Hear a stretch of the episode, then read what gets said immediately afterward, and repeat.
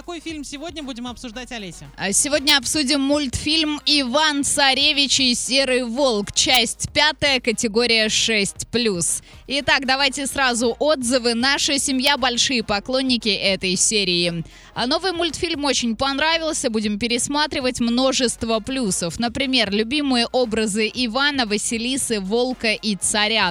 А кроме того, отличный дубляж и в интернете интересные... Почему в интернете? Интересная идея про бабочку. Это хорошая отсылка к Брэдбери. А самое приятное, очень далеко ушли от голливудских штампов. В фильме всего один злодей, и тот появился только в самом конце.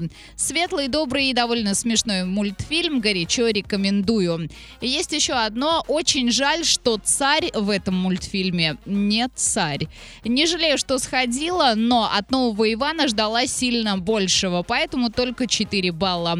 Детям, думаю, и эта часть безоговорочно понравится, но взрослую аудиторию с таким подходом создатели мультфильма могут начать терять. А тут есть о чем подумать создателям франшизы в первую очередь. Сходите, посмотрите в кинотеатре «Мир» и составьте свое мнение.